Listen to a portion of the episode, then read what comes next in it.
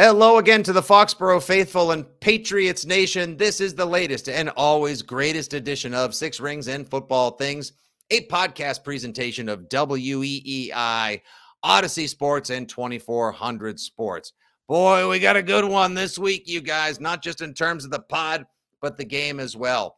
It's the Belichick revenge match. It's the Jacoby Brissett revenge match by the lake in Cleveland, no less, as the two and three Patriots travel to Belichick's former First pro coaching home, Cleveland, Believeland, Cleveland rocks, or does it? Against Jacoby Brissett filling in for Deshaun Watson and the two and three Cleveland Browns. Could be a cruel mirror game on Sunday because you got two really good running teams, two teams with bad running defenses, two quarterbacks who are basically game managers who live to thrive off of a good run game and play action. And you got Bill Belichick going back from whence he came to coach again. He's done it a couple of times. He's been pretty good against the Browns in Foxborough. Not quite as lucky back in Cleveland. Of course, the last time Belichick coached there was in 2016. That was the Tom Brady return game following the dumpster fire and complete national insult and waste of time that was the Deflategate suspension. An awesome game that was. Love the way that season went. What a season Brady had in 2016 Going to be a little bit of a different story coming up Sunday at one o'clock to help you guys get pumped and jacked and prime for this one because I know we are looking for another actual victory Monday. We got a great follow from Cleveland, our pal Daryl Ruiter from 92.3 The Fan in Cleveland. He's one of the co hosts on It's Always Game Day in Cleveland, an Audacy sister football podcast. And then Andy's going to get a chance to talk to one of the best follows in town in the Boston Herald's Karen Guregian. But first, Andy and I have a perspective on Cleveland pigskin chat with Daryl Ruiter. Let's get to it. Okay, Pats fans, it's time to look out of town to get you all set and prepped for Sunday's huge, enormous, enormous Patriots at Browns game, Sunday, one o'clock from First Energy Stadium.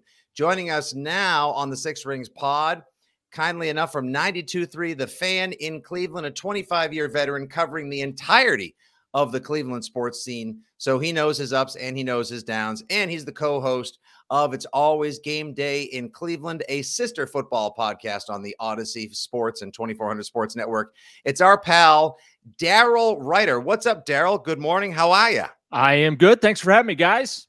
Uh, I think Andy wanted to ask you the first question before we get uh, down to the nitty gritty of previewing this game. so, as our six our six rings listeners know, uh, Fitzy and I are fond of puns, and uh, I think you may be as well, based on your right or wrong Twitter handle, and having a little fun with wordplay. And as you may have known from afar, we have what's called Zappy fever in New England right now. Bailey Zappe, rookie quarterback. Uh, I go with Zap Dance, Zappy Hour because you're Zap- zappy. Andy, when did you fold Zap Dance into the equation? I continue to try to add. You know, Bailey Zappe said he has to get 1% better every day. I have mm-hmm. to get 1% better every day with my puns. So, Daryl, do you have a favorite Bailey Zappe pun you might want to add to the collection? I like the Zappy Hour. Yeah, Zappy Hour is kind of nice. If he doesn't play well, you're going to want to drink a lot and cheaply. Yes, because you may have lost some money on the game. economically, we'd like to say economically. okay, right. Yeah, we're, thrifty. We we yeah we thrifty yeah. consumption. We call it. Right. Yeah, you know, listen, you're from Cleveland. You're you're a proponent of eating and drinking your feelings. Uh, you know, obviously we were more of the, you know, serve us your finest mead in the kingdom of Brady and Belichick over the past 20 some odd years. Whereas you guys, uh, as I may have pointed out when I was uh, honored to join you guys on It's Always Game Day in Cleveland, you guys are undefeated in tailgating because you win everything up till 12:59. That is a, a fact. I can confirm that the Muni Lot is still undefeated after all these years. Um, it is an opportunity for Browns fans to drink their sorrows before the game. Uh, typically, over the years, they've had the opportunity to return to the Muni Lot somewhere around the middle of the fourth quarter because the games usually are decided by that. Not so much in recent history, but like I'm just, you know, in general, over the last 20 plus years since this, uh, I guess, team, you can call it, has been back.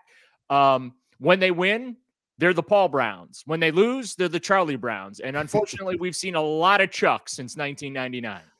So, Daryl, let me ask you um, since these are two uh, organizations with rich histories, and now we're kind of going in a rich history in a different direction, maybe, but consecutive weeks, I think the Patriots are going to play on a throwback logo at midfield that may be the best in football. Pat Patriot made his return to Gillette Stadium last week, and I think everybody in Patriot Nation ate it up. The players raved about it. And uh, this year, the Browns have added, I believe it's Brownie to midfield there. Um, what does that logo represent exactly? so that brownie that's at midfield, there's actually a couple of different iterations of Brownie the Elf, but that particular brownie is the first one. It that was the logo that was on the first ever Browns game program when they played the Miami Seahawks in September of 1946, their inaugural game in the uh, AAFC. And so that that's where that logo comes from. And there's been there was some iteration of Brownie up until Art Modell bought the Browns in the early 60s. And it was Modell who got rid of Brownie. He hated it. Um, and so just one of many things that Art Modell got wrong. Fired Paul Brown, fired Bill Belichick, fi- uh, chased Jim Brown into retirement, ditched Brownie the Elf, stole the Browns and moved moved them to Baltimore under the auspices of trying to protect his family's legacy. Still went broke in Baltimore and had to sell the team. And yet this stooge keeps getting, you know, nominated for the Hall of Fame in some fashion, it seems like every year. Uh, some committee that he's uh, eligible for. But yeah, that Brownie, and it's interesting because a lot of Browns players, and and you guys knows this, it, it's a transient league these days. Guys don't spend their whole careers uh, with one single team, so. And because there was that separation from 95 to 99, there's somewhat of a, a disconnect between these two iterations of the Browns. So it was interesting. A lot of players didn't get Brownie, right? Because of the dog pound. And that's always been like the main marketing thing since the 80s when, when those teams were good.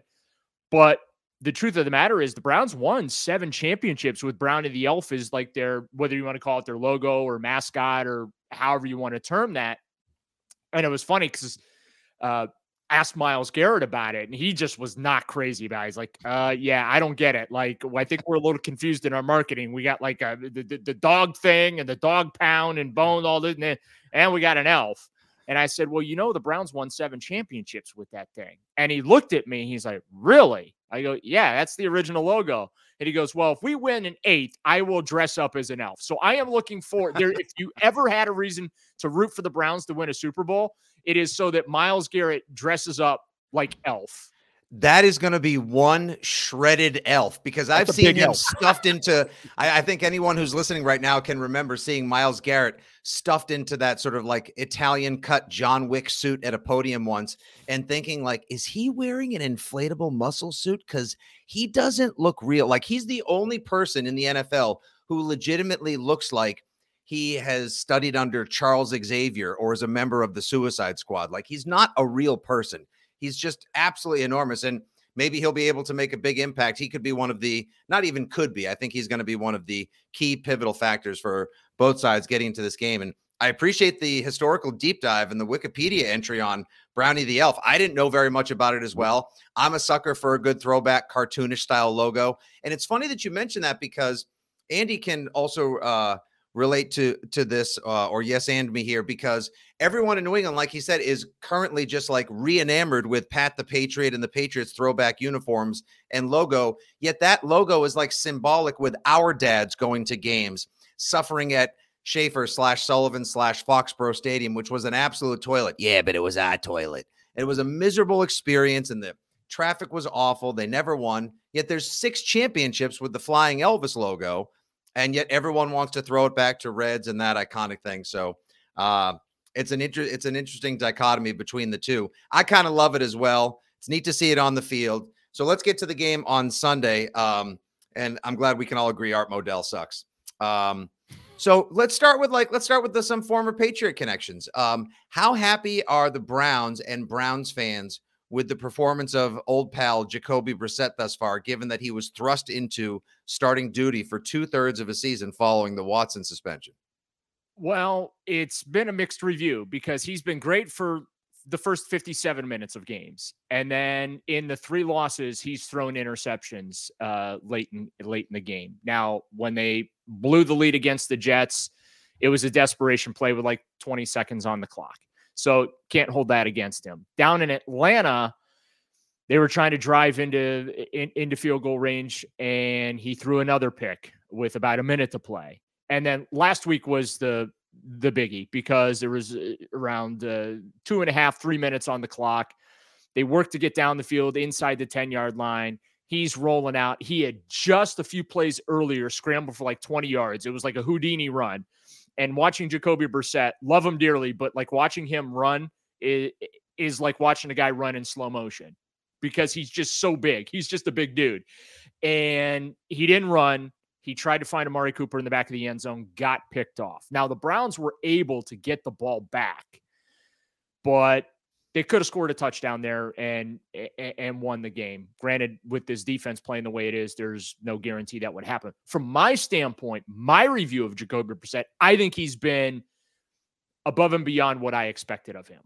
He really has, in, in my view. 65% completing his passes. Um, you know, they're putting together 10, 12 play drives. The offense is averaging 26.6 points a game. Look, I've covered Browns teams where they struggled to crack 19 points per game per average scoring. So it's hard for me to criticize the fact that they're scoring over 26. The unfortunate thing is, though, it's still not good enough. Like, you know what I mean? Like, and he he he has talked about it this week that he's got to clean up those late game situations. So from my perspective, I think he's been better than advertised or exceeded expectations, but there is some frustration with those late game interceptions for sure. When you look at this game on paper, uh, it certainly looks like an old school opportunity for two teams that have good running games, bad run defenses. They both might want to just run the ball down the other team's throat, slow the game down, backup quarterbacks. There's a lot goes into that. Um, obviously, Chubb, you know, hearing the Patriots rave about Chubb as the best back in football and just how good he is and scary he is is that an oversimplification or does do you see that as this that how this game plays out? Just two teams trying to run the ball and whichever bad run defense steps up a little bit might win the game? First coach that throws it 10 times should be fired. I mean, that's this should be an this really should be an army navy game in october right? Yeah yep. yeah I, I mean it, eh, chubb is fantastic and and i get the psychology the patriots have a history of this where they just you know throw bouquets of flowers at their opponents and and tell everybody how great they are, and then secret in the back, room they're like, "These guys really suck. We should really take it to them." But that's different with Nick Chubb. He is as advertised, and he's been consistent throughout his career. This isn't like an aberration where he's just having this breakout season. He is. He had a run last week. Uh, his touchdown run last week reminded me of Jim Brown. Like when I watched him juke and and and juke the defenders and stiff arm and truck guys. I'm just like, I, I feel like I'm watching the modern Jim Brown. And I know that's a lot to put on a kid, considering what you know J- Jim Brown meant to the sport of football. But that's what Nick Chubb reminds me of. He's not a talker, doesn't talk a lot of trash. He scores touchdowns. He just hands the ball to the official or drops it in the end zone. He's not spiking and dancing and, and doing all these eh, he just lets us play do his talking for him. And it's not a surprise that he leads the NFL right now in uh, not only rushing, but he's the only player to have 100 scrimmage yards in every game this year. So you wouldn't rather have Sony Michel as Bill no, Belichick I'm, I'm I am uh, Andy. Why are you? This is our new segment called "Picking at Scabs" with Andy Hart. Later on, we're going to get your feeling on uh, J- N'Keal Harry if you get a chance. Uh, uh, the boy. Yeah, no, I told I, you know, I, I, I always describe Nick Chubb as like the weather. Like you, you, you know it's coming. You, the forecast has warned you in advance to prepare and either stock up on supplies or get the shovels, the boots, and the ice melter ready. And then when it arrives, you're still like, damn, I thought I was ready for it. And that's what happens when you've got like a shredded, cut, quick, sharp, smart, 230 pounds of lean, mean football toting machine coming at you as well. Um, and the backfield's like, you know, we, Rhamondre Stevenson is now kind of forced to take over for what was a two headed monster in New England on their rushing attack as well. And um, I've been a fan for a while. Andy's been saying for a long time, like the day is coming where he's going to take over.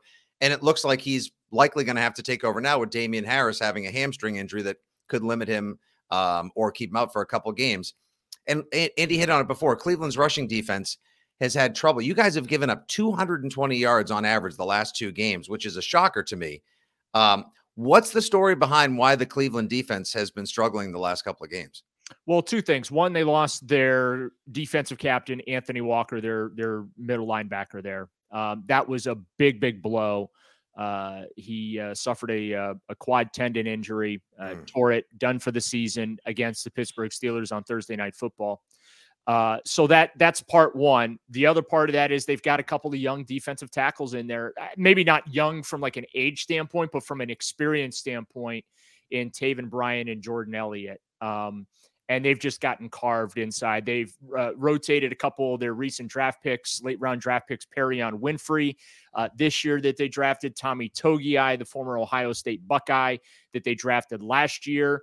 Um, I, I, remember when they drafted Togi, I, I, I had a major league moment. I didn't know he was on the team, like because I, I, watch Ohio State football like every week, and I never remember hearing Tommy Togiai's name called in, in a game. But um, they're young in the middle of that defense, and they're thin. Uh, that's why they went ahead and brought in Deion Jones, got him from the Atlanta Falcons this week to be their veteran linebacker. He's been designated to return from IR.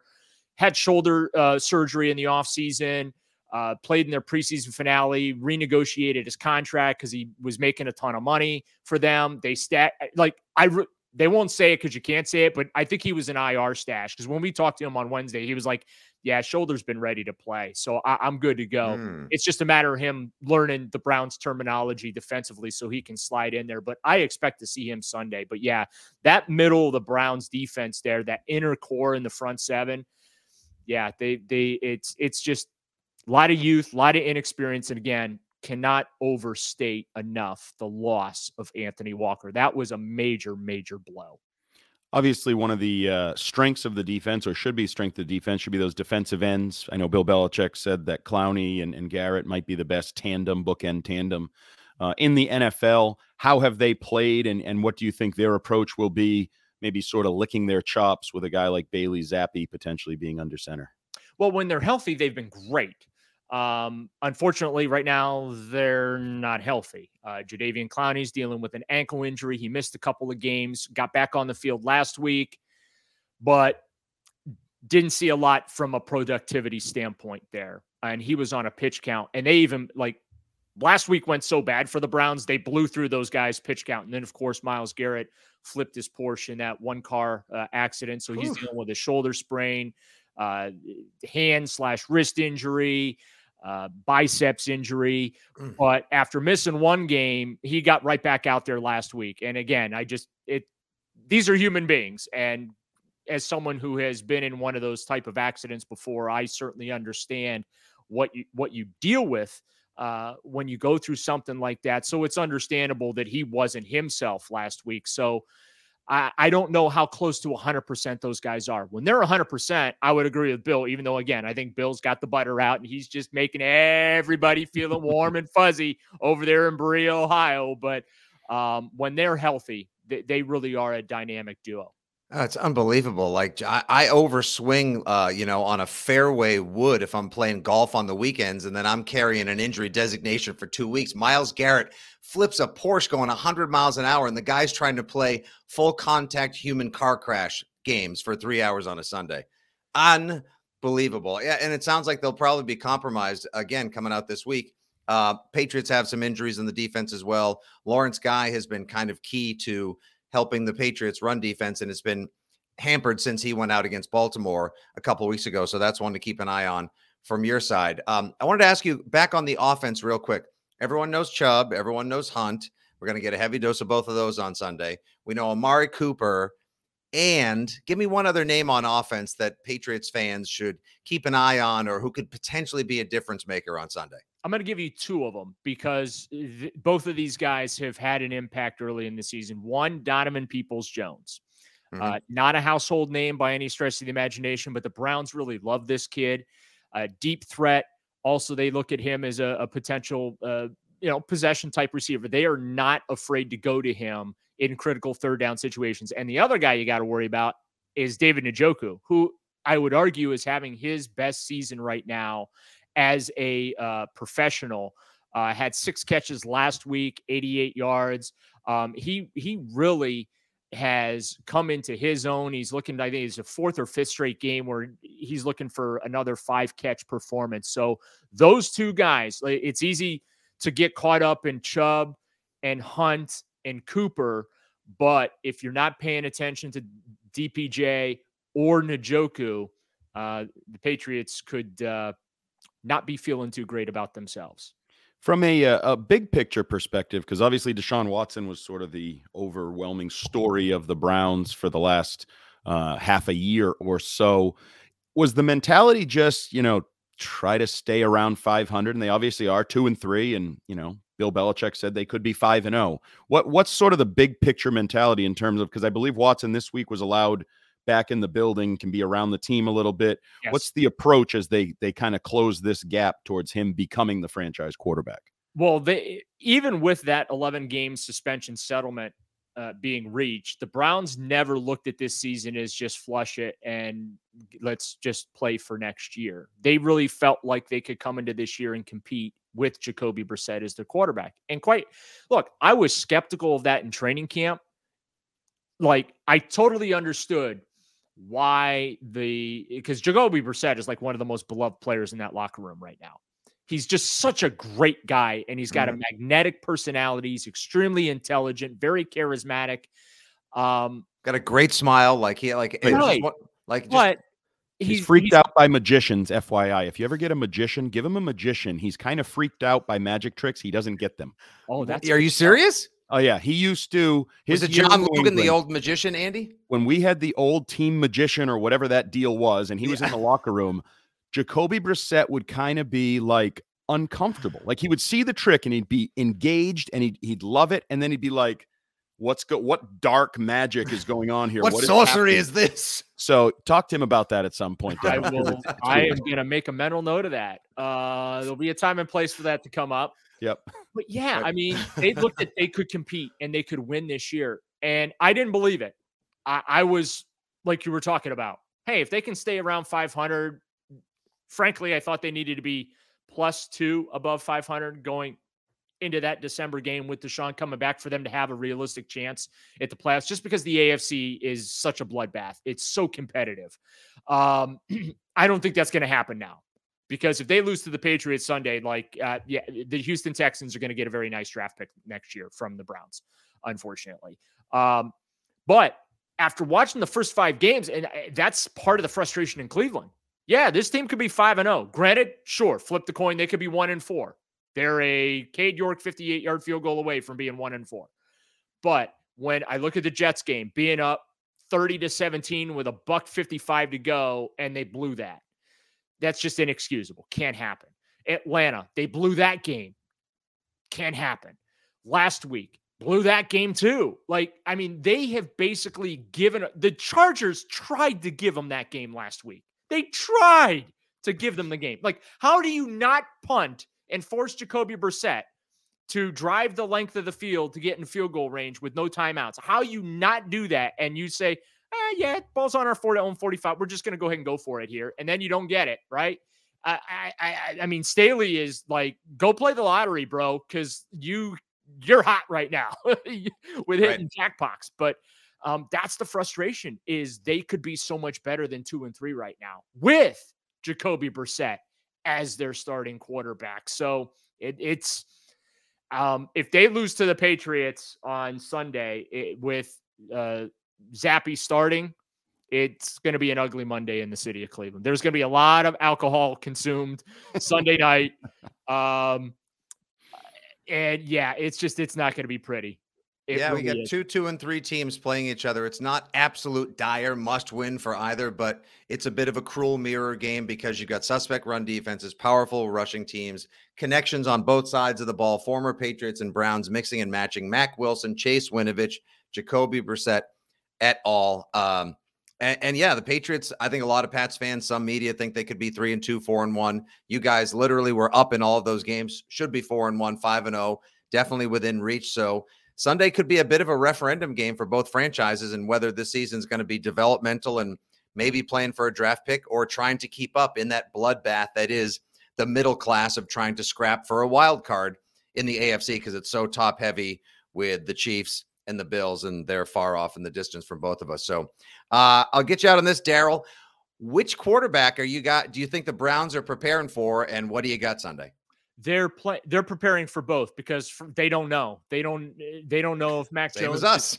I mean, I, I mean, they're they look. Bill Belichick is the master mental manipulator, and so they are. That's another problem for the Browns defense. Like they're they're having trouble preparing for like one running back these days. How are they going to prepare for two quarterbacks? So, um, yeah, not not not a great spot to be in if you're Joe Woods, who the hot seat is getting warmer by the yard and point allowed and lead blown.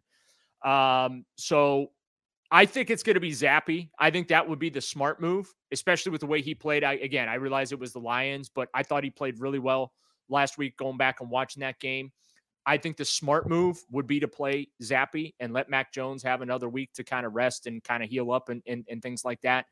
And I am I'm going against the Browns. I think the it, it's the Bill Belichick factor. He still hates Cleveland, so um, I'm not saying Bill holds a grudge after 30 plus years, but yeah, Bill still holds a grudge after 30 plus years. So I think the Patriots come in and they beat the Browns on their home field.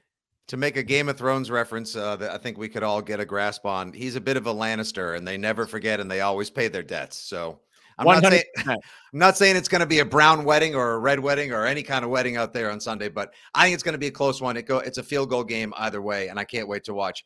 Uh, you can follow Daryl at Daryl Ruiter Fan on Twitter. Uh, and of course, you can check him out on 92.3 The Fan. And make sure you throw a sub and a like and let your friends know there's a great podcast in Cleveland. It's always game day in Cleveland, talking brownies all year long. Daryl, thanks for the time. Great chatting with you. We'll catch up with you soon and have a Sunday, okay? And uh, when we come out there next time, pierogies and Great Lakes on me and Andy. Sounds like a plan. Thanks for having me, guys. Thanks, Daryl.